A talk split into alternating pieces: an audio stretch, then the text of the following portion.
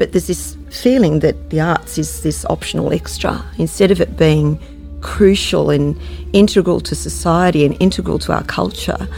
And I think if we don't have a solid arts education in our schools, then we are doing a real injustice to our students. We're not giving them a cultural education, we're letting them grow up with cultural ignorance and no appreciation of a large amount of the world that's around them. Welcome to Season 4 of Spotlight, the Teacher Insights series. Join us as we chat with experienced teachers who discuss best practice for arts classrooms, explore creative and innovative ways of working, and hear them share their passion for the art form. And today, as part of the Teacher Insights series, we welcome Joanne Furnari from Our Lady of Mercy College, Burraneer. So thank you, Joanne, for taking time out of your hectic schedule to be here. Thanks, Liz. It's a pleasure. Having studied music and fine arts, Joanne began her teaching career at St John's Girls High School, Auburn in 1983. While raising two young children, she established keyboard and choir programs for local primary schools and initiated an early childhood music program in the Sutherland Shire. For the past 21 years, Joanne has taught music, visual arts, and drama at OLMC Burraneer, where she is currently the Creative and Performing Arts Coordinator. Joanne is passionate about the arts in education and has a particular love for musical theatre and the opportunity it provides for students to merge various art forms. Joanne has performed many local theatrical productions herself and has designed and directed over 20 shows for OLMC. Joanne, you're quite unique teaching drama, music, and visual arts.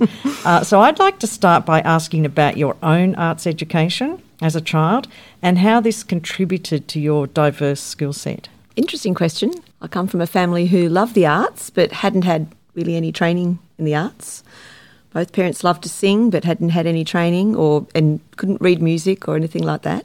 But they encouraged us from very early age, did singing and dancing and participated in anything and any sort of performance that we got our could get our hands on, uh, as well as putting on our own little shows at every possible opportunity, dragging in everybody, neighbourhood children, and forcing them into press ganging them into performing as well.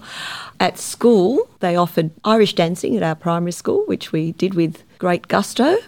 Then I was offered the opportunity to, to learn piano because I sang quite a bit. And an elderly neighbour, when we moved house, said, I heard your kids singing.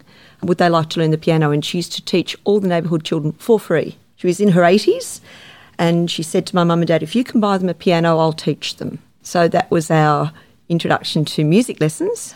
And then when I went to high school, I had a brilliant art teacher and I became very, very keen to become an art teacher. So I had a little bit of everything along the way. Wow, that's an amazing story, Joanne. I was going to say, was it a natural progression for you to go into teaching, but it just seemed like it. Yeah, I think it, was actually more from and, your own experience. Yeah, and I, I think I could never decide which ones I loved most, so I did them all which is tricky, but it means it's, life is never boring. Mm. And does your experience as a young student, when you think back to all those opportunities you had, does that inform your teaching practice today? Absolutely. When I was at school, I got the opportunity to do extracurricular things at school, such as musicals and so on, and choir and all those opportunities. And I know what they meant to me and to a lot of my friends at school, and how much we got out of them, how much we looked forward to them, and uh, how important they were to us. And I think that really has influenced me in wanting to run those sorts of programs in schools because I think those experiences are as valuable as the classroom experiences. When I bump into students that I used to teach, and that happens a lot because I grew up in the Shire and I teach in the Shire, and I bump into a lot of ex students. And sadly, they never say to me, I remember everything you taught me about the Baroque period. Uh, doesn't seem to crop up, but they do remember those other events. They do remember being part of the show or something. They'll say, Do you remember when we did Jesus Christ Superstar? And I'll say, Of course I do. so I think that really has moulded the kinds of things that I think are important, as well as what we do in the classroom. So you've been part of the OLMC Burraneer school community for 21 years. Mm. Um, you've created many wonderful memories for students, but yourself, what special memories or moments stay with you and perhaps influence still how you teach? I think I had a lot of good teachers who influenced the way I teach. I learned a tremendous amount from a drama teacher, and I always found her inspirational, dynamic, the way that she handled classes, the way that she handled large groups of kids, the way that she handled the difficult kids, the way they looked forward to those drama lessons and to the co curricular things that um, she ran as well. And I learned so much as a student watching her, and then later I worked with her as a teacher. We worked side by side and we actually um, did a lot of things together. And she was a big influence on me. I, I, I, really am very grateful for what I learned from her and from one of my art teachers at school too. I think that you see that teacher and you you think, I hope one day I'm as good a teacher as that person, mm. and that they're, they're just modelling that that kind of person that you would like to be um, the relationship with that that they have with their students, and that the way that they manage things, and the enthusiasm that they bring to everything they do. So, You've obviously had an opportunity for great collegiality too, which is yes. So I was powerful. really lucky to uh, then go on and work with some people who I admired when I was a student, um, mm. which was was great. Mm. Um, so how does an arts education look today at OLMC? What opportunities are you providing? At OLMC, we, we offer elective uh, visual arts, drama and music and we offer some co curricular programs. We have uh, quite a large choir, we have a dance troupe, and we also have a chamber group, and we also have a joint arrangement with De La Salle Caringbah, which is our brother school. They have a very strong band, and our girls participate in their band, and then their boys are invited to participate in our musical. So we have a nice sort of reciprocal arrangement there because every second year we put on a large musical production. So they're our co curricular, and we have quite a strong elective program. And of course, we have the mandatory year seven and eight, which we all do, but we always try and build up the skills and the interest in year seven and eight that then can then be further developed in the elective program. Mm. All in five days a week.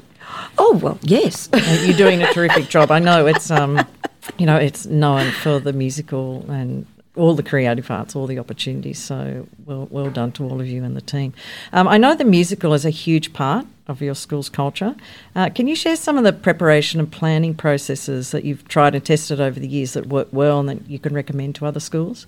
First thing I'd recommend if you're thinking of doing a show, do it. because I won't kid you that it's not a lot of work because it's an enormous amount of work, but it is very, very rewarding for staff, the whole school community, but most particularly the students. The students who are involved on stage and also the students who become part of the backstage crew, the lighting crew. It's like work experience for them. Some of them just really find their niche, find a tremendous opportunity to um, demonstrate their skills, to develop an interest, demonstrate their responsibility. I think that a massive thing that students learn in doing something like a musical is that in this day of, I know it's a very overused phrase, but instant gratification, something like a musical takes months and months and months of hard slog, effort, occasionally getting through the boring bits to get to the really exciting and rewarding part. And I think that students, it's a big learning curve for students to realise that you've got to get through all that. But it's also a big ask for staff because to keep up that momentum, enthusiasm, something I've learned, and I don't always follow my own advice, is that you should ask for more help. You should ask for help within your school. And I, I know I hate asking for help. And I think I've learned that you should do it and you must do it. And that there are people, if you do, there are always people who are willing to help. Parents are often very, can we get very helpful parents to assist with putting the set together and other staff members, get them involved. And then it becomes a whole community thing, not just the CAPA department or one or two people. And everybody then feels ownership of it and is even more excited when it comes to the stage and more excited to think they contributed and they look up there and go, oh, I did that. I did that little bit of scenery or I made that prop. That's something I've learned over the years is don't be so shy to ask for help. Don't feel you have to do everything yourself because people are willing to help and, and they do like to be involved. And that's staff and parents. And students, of course, love to assist with props and things like that. So if you can get a good team of artistic students on board, it's a great Newman extension for art students as well as your musicians, actors, singers, and dancers. It's a great extension for costume design, set design, props, and you can work. If you can work it into your program as well, all the better. We've sometimes managed to work it into the curriculum, into a unit of work, into our sculpture unit in visual arts, props making sculpture unit. That can work really well too. But, oh, that's um, great advice, Joanne. Just yeah. to make it a whole school celebration. Yes, it is. It, it doesn't. It's not always possible, but mm. if you can, it's it's very rewarding. Because I've even heard kids say, "Oh, I painted that bit," you know, and that they just feel that that sense of that they've made a mm. contribution. So. And with the arts in general, what impact and effect do you see on students, or have you seen over your teaching years with yes, the students I that are exposed to the arts? You know, we all we all think, or the general public tends to think, oh yes, the arts are all about expression, and of course they are, but they're about so much more, as we know, and about that development of perseverance and um, work ethic and self esteem that comes from working your way through something and receiving the award, reward of and getting up in front of people all those things that we know are important but aren't always seen as the byproducts. People think, oh, isn't it lovely? And it, it's extracurricular, but the payoffs in terms of things like work ethic and responsibility and time management, students learning to manage their time are incredible. Often students learn a lot more about those sorts of things. Sometimes students who are struggling in other ways realise, oh, well, I actually have to do a bit more planning. And of course, planning is really, really important. You mentioned before, sorry, I'm backtracking, but you mentioned before about what advice would you give to people going on to doing something like that is lots of planning, lots and lots of planning. Plan every rehearsal so that every rehearsal makes good use of time. Students know exactly what's going to happen. You know exactly what's going to happen. Plan the whole season. Of course, last year that was made a little tricky, and all our plans kept going out the window. We'd make a new set of plans, but got there in the end. So, well, thank you for articulating that. That's um, greatly interesting. There, you have a huge amount of knowledge and wisdom. So, what, what's the message you would have for students, parents, and school communities about the importance of an arts education? How would you encapsulate that in one or two sentences? I think it's absolutely vital. I, I, don't know why it should ever not be considered to be essential. I mean, arts were one of the first things offered in any university, even first you know, when Oxford University was first built, what was the degree offered? Arts. And in recent years, there's push in towards other things, beneficial and important as they are, like technologies and science, which are all super important. But there's this feeling that the arts is this optional extra instead of it being crucial and integral to society and integral to our culture. And I think if we don't have a solid arts education in our schools, then we are doing a real injustice to our students. We're not giving them a cultural education.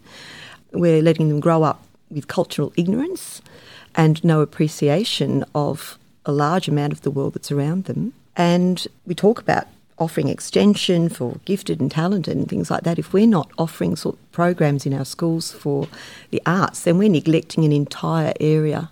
I think it's absolutely essential. It shouldn't be seen as something peripheral I think sometimes society sees it as a peripheral thing rather than as well, hopefully we're at a. I know I'm change. preaching to the converted here. yes, yes. uh, hopefully we're at a point of change where you know the creative arts are valued and do become integral to all education. Yes, I hope so too. Thank you, Joanne, for sharing your story and your insights today, and for all you give to arts education. Well, thanks, Liz. It's a pleasure to be here. Thank you.